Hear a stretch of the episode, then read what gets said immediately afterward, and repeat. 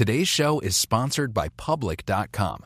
That's where you can earn 5.1% APY with a high yield cash account. While we can't say for certain it's the highest interest rate there is, we can say this it's a higher rate than Robinhood, a higher rate than SoFi, a higher rate than Marcus, a higher rate than Wealthfront, a higher rate than Betterment, frankly, a higher rate than Capital One, a higher rate than Ally, a higher rate than Barclays, a way higher rate than Bank of America and Chase, a higher rate than Citi, Wells Fargo, Discover, and it's a higher rate than American Express, too.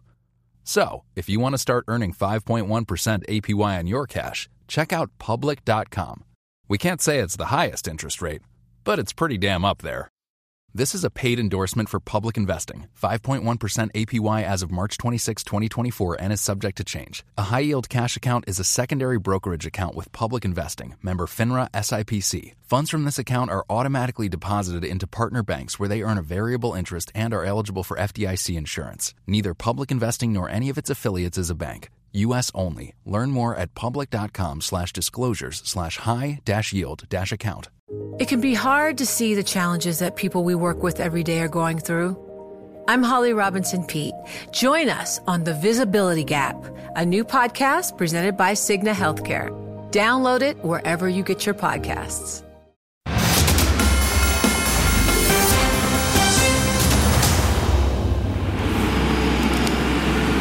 This is special coverage of the Iowa caucuses on Bloomberg TV and radio. We thank you for joining us. The race called early for Donald Trump, but we've got a long way to go here in figuring out second, third, and the margins of victory. Bloomberg's Julie Fine joins us for more from the Iowa Election Center, where she's got her eyes on the numbers right now. Julie, how long do you think we'll wait to learn more? I think it's going to be a while before we really determine second and third place because if you look at the numbers that have come in, they're in the smaller counties and they're smaller groups of people. So let's talk to our global audience a little bit. In a caucus situation, people come together and vote. The numbers that they're getting now are from smaller groups from more outlying areas. You're going to need a big dump from Des Moines or the bigger cities to really get that picture on second place. And right now, the numbers are really showing that Governor Ron DeSantis and Governor Nikki Haley, the former ambassador to the UN, they're really locked in at 17%. But again, I really want to caution here we're looking at just about 1% of the vote. So the former president right now is well above 50%. But to really dissect the 17%, you're going to have to see bigger numbers from bigger counties. Now, the former president, of course, Joe and Kailey, we have talked about this, needed to make a very big number tonight to make a statement over 50%. Right now, he is hit there. So now, again, the race is for second place. What I'll really be watching is Sioux County to see how that goes for Governor DeSantis. You also have to really pay attention to Des Moines and the Des Moines suburbs to see where that plays out for Nikki Haley. Those numbers appear not to be in quite yet. So, again, there is a long way to go, and that race for second place now is something you really have to keep your eye on. Why? You really have to keep your eye on that for the Uh, governor of Florida, Ron DeSantis. His eggs are in the Iowa basket. If he does not do as well as Nikki Haley or they're neck and neck here, he goes to New Hampshire where Haley has really been putting on the press for votes and for the win. This is a critical, critical night for Ron DeSantis and for the DeSantis campaign. Kailey and Joe. Suburban Des Moines. All right, Bloomberg's Julie Fine at the Election Center. Thank you so much. Back with us now around the table, Rick Davis and Jeannie Sheehan Zaino. So, Jeannie, she was just making the point there about how invested DeSantis has been in New Hampshire, how this feels, at least to many of us who have been watching it, like something of a make or break moment for his campaign. Mm-hmm. Even if he gets second place, if Trump's lead is commanding enough, can his campaign realistically move forward from here? You know, I, I, think he probably will, especially if he comes in second. But I do think it's a real uphill battle. When we look at some of the models, you know, it becomes increasingly harder for either DeSantis or Haley if they lose in Iowa, lose in New Hampshire, to get the number of delegates they need to beat Donald Trump. So I think it's an uphill battle for him, even if he comes in second, because we talked about the fact he doesn't have much of a game in New Hampshire. He's going to try in South Carolina. He's not polling well there. Nevada has been completely pulled out from under them due to what Trump has done there. So it's really, really tough to see where he goes from here, especially if even if he comes in second numerically and in terms of the actual percentage to lose counties, not win any, which could happen. Um, I think it's really hard to make the case that there's a pathway forward for him. Boy, this is remarkable the extent to which the narrative has changed uh, since we came on the air this evening. Uh, Ron DeSantis, to Julie Fine's point, put his eggs in the Iowa basket. Nikki Haley put her eggs somewhere in New Hampshire. And I wonder how she can control the narrative in the next four days, moving into Manchester to spin whatever happens here tonight is maybe not a positive, but something that could be followed on by a big win in the first in the nation primary state.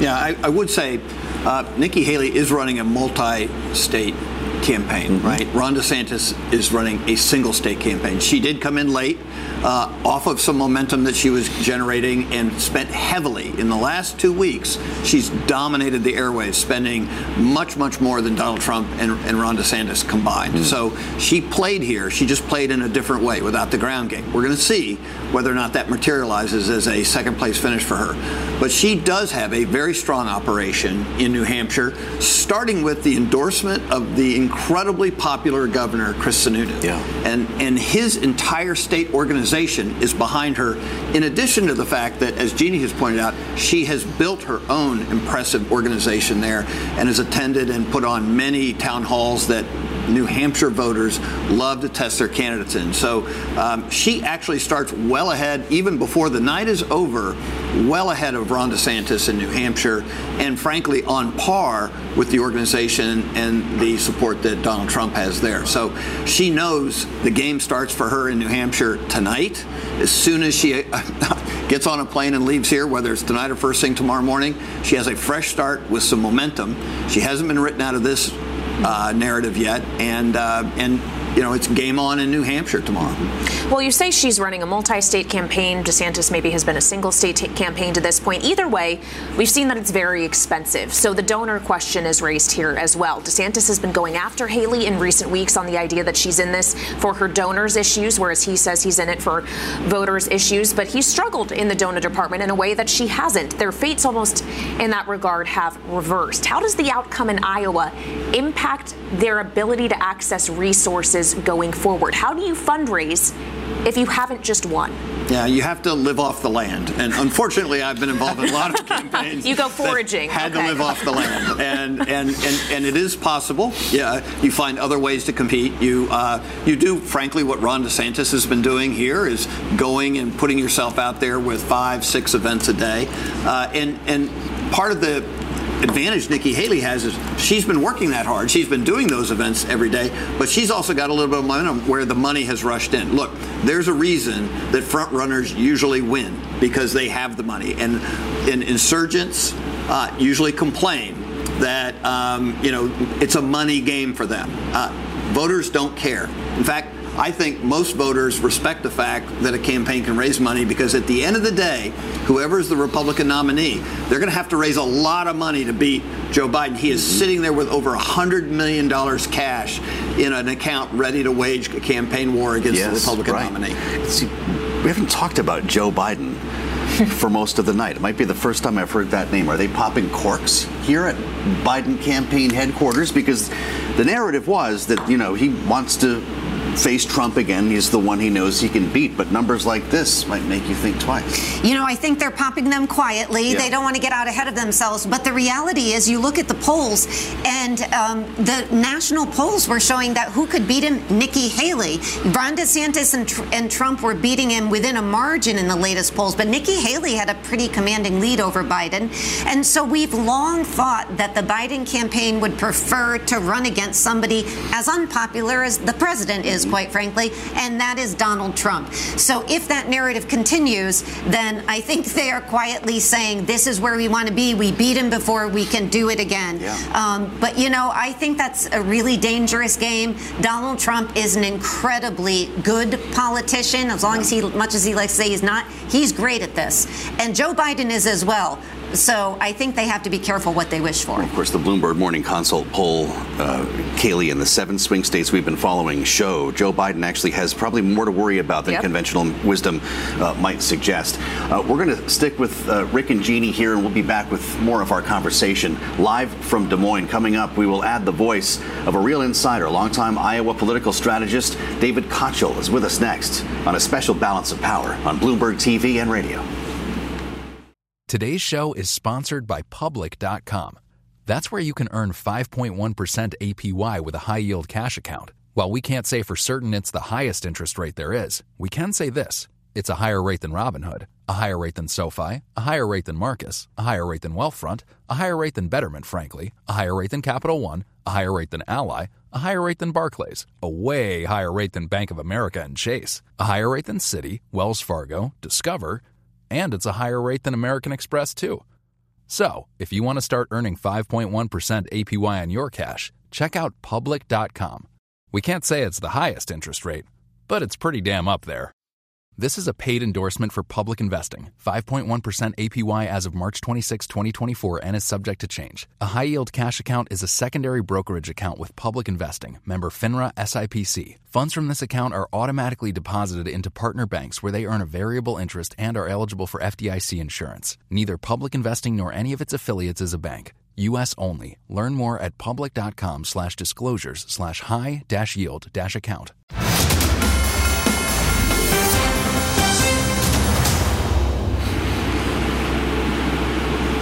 This is special coverage of the Iowa caucuses on Bloomberg TV and radio. We're live in Des Moines. And joining us now, a longtime Iowa political strategist. They call him the dean of Iowa politics. That would be David Kochel. It's wonderful to have you at the table here in the throes of a night like this. David, we had an early call for Donald Trump, yeah. but still a lot of questions about margins and turnout as we look at these very cold people walking by. Knowing the weather was a real factor here. What are you hearing about turnout at this stage of the game? Well, it's going to be well under what was expected. Yeah? Obviously, in 2016, 187,000 people mm-hmm. turned out. 2024, I think most people were setting the over under at 150,000, and a lot of people would have taken the over. The truth is, this campaign hasn't been that exciting because Donald Trump has had a big lead almost all the way through Iowa. So there's two campaigns now to watch. It's Trump versus himself. Can he get over 50? If he's under yes. 50, that says half of Iowa voters said no thank you. Okay. And then the race, obviously, for second place. This high stakes for Ron DeSantis. Bets it all here. It's really the only place he's campaigned. He spent a ton of money, and he and Nikki Haley are going to go, I think, back and forth all night. Hmm. I have a feeling that if they're deadlocked right now with just a few counties in, hmm. the largest counties report latest because these are hand counted ballots on the ground by volunteers. So those big, huge counties in places like Clive in Dallas County, in Marion and Linn County, Bettendorf, big suburbs where she overperforms. If those come in late, that might her put, put, put her past DeSantis, in which case I think DeSantis has a lot to think about overnight. How about that? Do you think realistically we could see DeSantis out of this race as soon as tomorrow morning? You could. If he finishes in third place after having Governor Reynolds, Bob Vander Plaats, a bunch of legislators, over $100 million in spending from the super PAC, the biggest ground game spend we've ever seen in Iowa. Uh, you know, and he started in the high 30s here when he got into the race and just kind of fell over the summer and the fall. Um, what case can he make? If he finishes third here, he's already well behind in New Hampshire. Mm. He's well behind in South Carolina. Those are the next two contests that matter.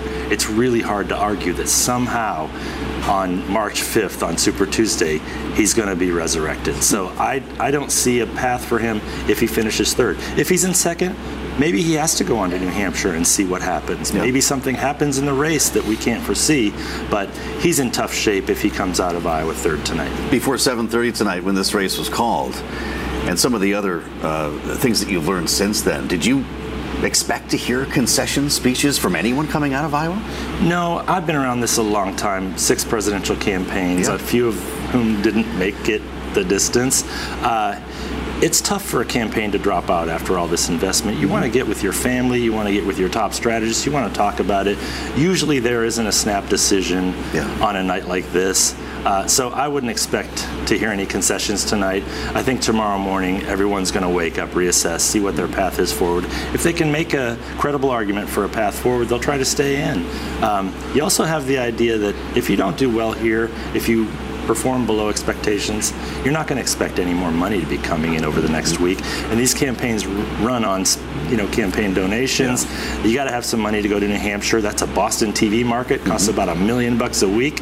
Uh, you know, I don't know that DeSantis is going to have the resources to continue to compete, especially if he finishes you know, in third place where he was not expected to finish.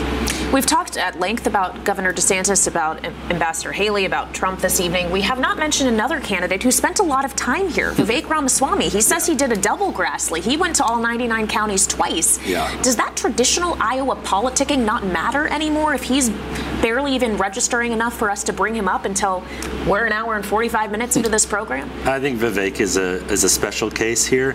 If you liked Vivek Ramaswamy and you showed up at his events, you were voting for Donald Trump. He's kind of the mini Trump in this race. He had that message, and I kind of think he really wasn't running to be president. He's kind of running to be a MAGA celebrity, maybe Alex Jones. I just think his campaign hasn't been serious for a while. The first couple of debates, he was two completely different people.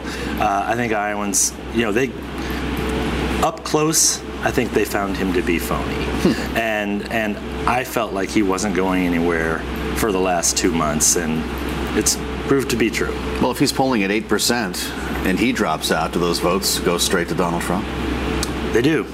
Yeah, and in New Hampshire, I don't even think he's polling at eight percent. I think he's polling well below that. Here in Iowa. So I don't. Yeah, here in Iowa. Yeah, yeah. and I, I, I, look, he's not going to hit eight percent tonight. Yeah. Um, those votes already went to Donald Trump, mm-hmm. and might be the thing that puts him over 50, which is, I think, where they want to be.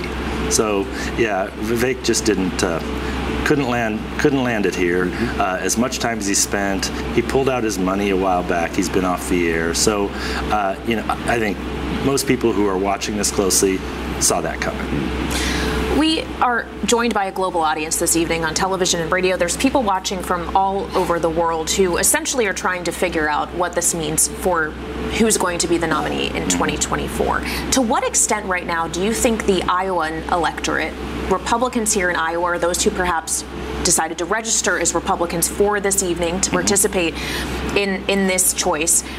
To what extent do you think that is reflected of, of the country more widely in terms of the issues that are resonating for voters? Do we think actually Iowa may be more reflective this time around of the way the rest of this race is going to go? Yeah, but Iowa is usually not a great predictor exactly. of who the nominee is I'm just wondering if this time is different. Yeah, it, well, it it might be different.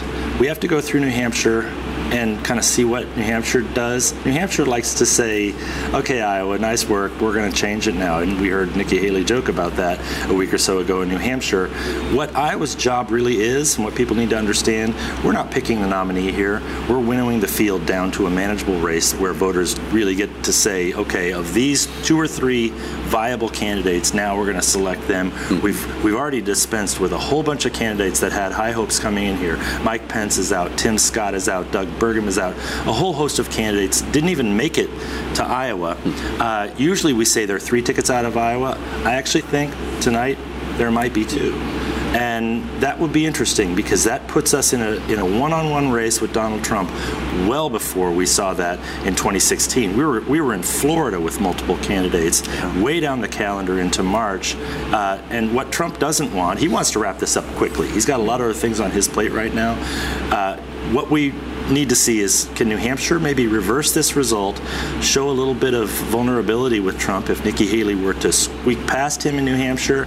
I think that'll scramble the national polls some. The money will flood into her campaign, and I think Donald Trump might have a race in South Carolina. He's got a lead now, but this is part of a whole, you know, several months where he's had a dominant national lead, and other states aren't paying as close of attention as they are here, where he could finish under 50, and as they are in New Hampshire. So uh, he's the overwhelming frontrunner now. Now there is no question about that.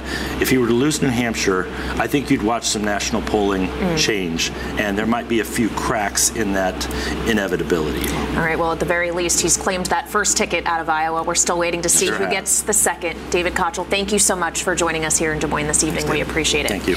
Now, coming up, we'll be back with Rick Davis and Jeannie Sheehan Zaino to help close out this night. Special coverage of the Iowa caucuses on Bloomberg Television and radio. Today's show is sponsored by Public.com.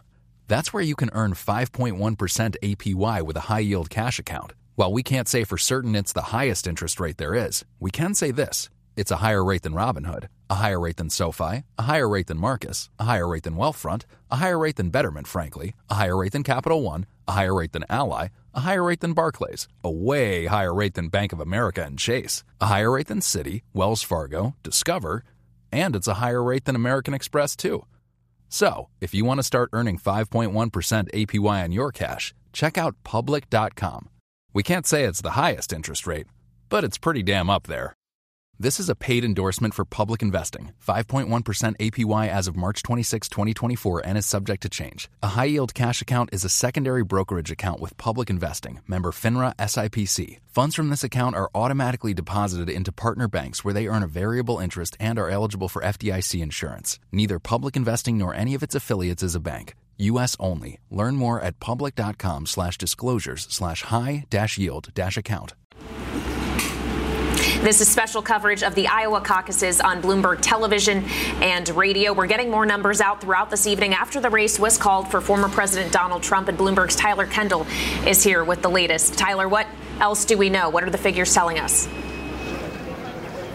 Yep, Kailey. So now about 36% of the expected vote is in, and that includes most of eastern Iowa and also central Iowa. I want to pull out two counties. One is Polk County, uh, where we are here in Des Moines. That is trending towards former President Trump, as well as Dallas County, that is right to the west of us. It is the fastest growing county in Iowa. These two counties very populous, but also considered more moderate, places where Nikki Haley has really been focusing her campaign attention. Interesting too, Dallas County County. Uh, Mitt Romney in 2012 in that general election, he won it by 12 points. Trump then won it by nine points, but the last election, he only won it by two. So this was an area that Nikki Haley's campaign has really been targeting, trying to get those moderate voters. These were the central counties that I think she was hoping to make a splash in tonight. All right, Tyler, thank you so much. And as we close out the program this evening, Joe, mm-hmm. we got to bring in our closers as we always do. That's correct. There's only one closing panel, and that's Rick Davis and Jeannie Sheehan Zaino. This moved fast tonight. We're not done. I'm wondering, Rick, if we're going to wake up tomorrow and know second and third places. Yeah, look, I think the reporting is coming in on pace. Uh, and as uh, Dave Kochel was talking about, uh, some of these bigger ca- counties, bigger uh, precincts, takes a while to hand count all yes, those ballots. Sure. But the reporting system seems to be working perfectly. The, the chairman of the Republican Party told us mm-hmm. that you know he thought it was going to be smooth, and it looks like he made good on that promise. So uh, I think we'll know by the time we wake up in the morning. Uh, but uh, maybe we just shouldn't go to sleep until we find out who's going to be in second place in Iowa. Well, none of us okay, are planning Rick to. Let's be honest. Volunteering all of us for all nighters here, Jeannie. I just had something hit my inbox from Gavin Newsom, the governor of California. A short while ago, Donald Trump won the Iowa caucus. He is now one step closer to becoming the Republican nominee, then goes on to ask for donations. How does this shape the race beyond just the Republican primary, but as President Biden is actively engaged in general election politics right now. Yeah, it's so important because, of course, we're talking about his commanding lead, but of course, we have to remember this is all on the Republican side. And as we move into the national view of things, you have a very unpopular former president in President Trump, who people, to Gavin Newsom's point, are very concerned about the impact he has on democracy. The fact that he is still litigating the 2020 election, the fact is he he has lost more elections than he's won, and he has refused to admit that.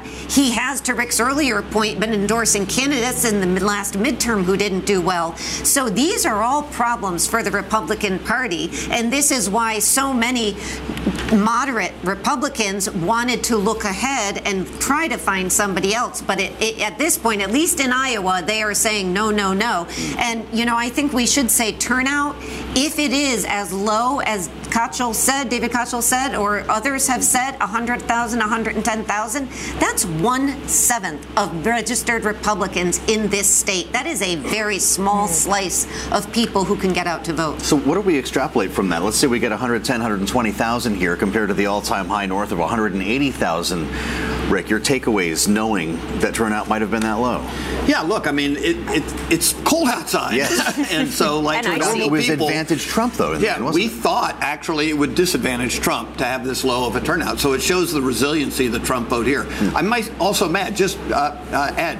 Uh, Iowa was not always a red state. I mean, Donald Trump's emergence in 2016, uh, even though he lost the Iowa caucus, he won the state and he won it big. Mm. And he converted a lot of blue collar white voters, especially in the northwest of this state, who used to be uh, Obama voters, into Republican voters. And he did the same thing in other places around the country. So uh, the reason he won in 2016 was he had a partial realignment of certain voters of a certain class into the Republican Republican Party, and the Democrats have not been able to make hmm. a dent in getting them back.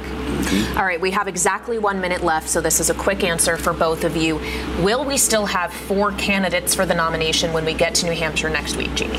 I don't think we should, so I am going to say no, but at this point it's hard to tell because they're still waiting to see what happens. Rick? I think it's irrelevant. It's a head to head race from this point on. Even if Ron DeSantis can eke out a minor win against Nikki Haley, she's got the momentum, and it's a head to head for for New Hampshire.